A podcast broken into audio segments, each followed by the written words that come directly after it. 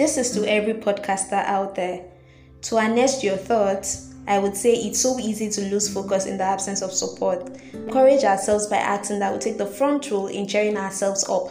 But the truth is, as humans, we want to be heard, seen, and appreciated. I have been there, and so I understand perfectly how this works. You might have been releasing so many episodes and the analysis just doesn't match up. But I ask you today to let me be that small still voice trying to find a louder pitch in your thoughts. Let my voice give sound to the words you so much long for. Let my voice make your lips meet and spread their edges. Let my voice sing your praises. And it says that it is proud of you and all that you are doing. You are doing a great job, and I say, well done. Your energy will soon be matched, so keep doing it. You are almost there, therefore, don't stop. Miranda Cates wrote, and I quote, People are really listening and want to consume all of the content that is there and available. There is a level of dedication that comes from podcast listeners and you do not otherwise find.